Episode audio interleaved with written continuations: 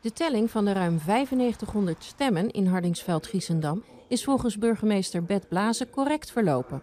Toch wil de ChristenUnie een hertelling. De partij loopt op één stem na een vierde zetel mis en hoopt dat dit het gevolg is van een telfout. Alle biljetten worden in, uh, tussen negen uur en een uur of elf worden die geteld. Dat zijn er tienduizend. Nou, uh, in het land blijkt op meer plaatsen, waar er overigens wel een aanleiding was vanuit het stembureau, dat daar verschillen in zitten. Nou, dat kan hier ook het geval zijn. En als het niet het geval is en de uitslag is precies hetzelfde, dan is er geen enkel probleem wat ons betreft, maar dan is het zorgvuldig en transparant gebeurd. De Transparante Partij voor Algemeen Belang, die door die ene stem juist van vijf naar zes zetels gaat, vindt dit onzin. Het is correct verlopen.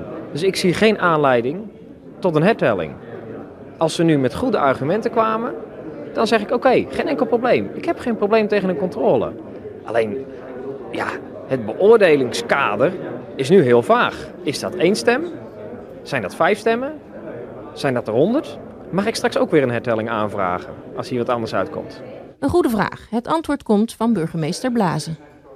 Ja, in principe kan, kan dat. Um, maar daar gaan we maar niet vanuit. Volgens mij gaan we gewoon een hertelling doen. En die leidt ofwel tot een bevestiging van de huidige uitslag of niet. En het belangrijke is natuurlijk ook of er een zetelaantal dan daardoor gaat verschillen. Wat de uitkomst ook zal zijn bij de hertelling maandag, de burgemeester heeft er zin in. Ik vind het toch wel een staaltje van democratie in actie. Je ziet het ook dat het hier in de gemeente en de gemeenschap leeft. Men is betrokken. Men realiseert zich ook, goh, als ik de ene stem was geweest, was het dan anders gegaan. En ja, zo werkt het wel in de democratie, dat iedere stem telt.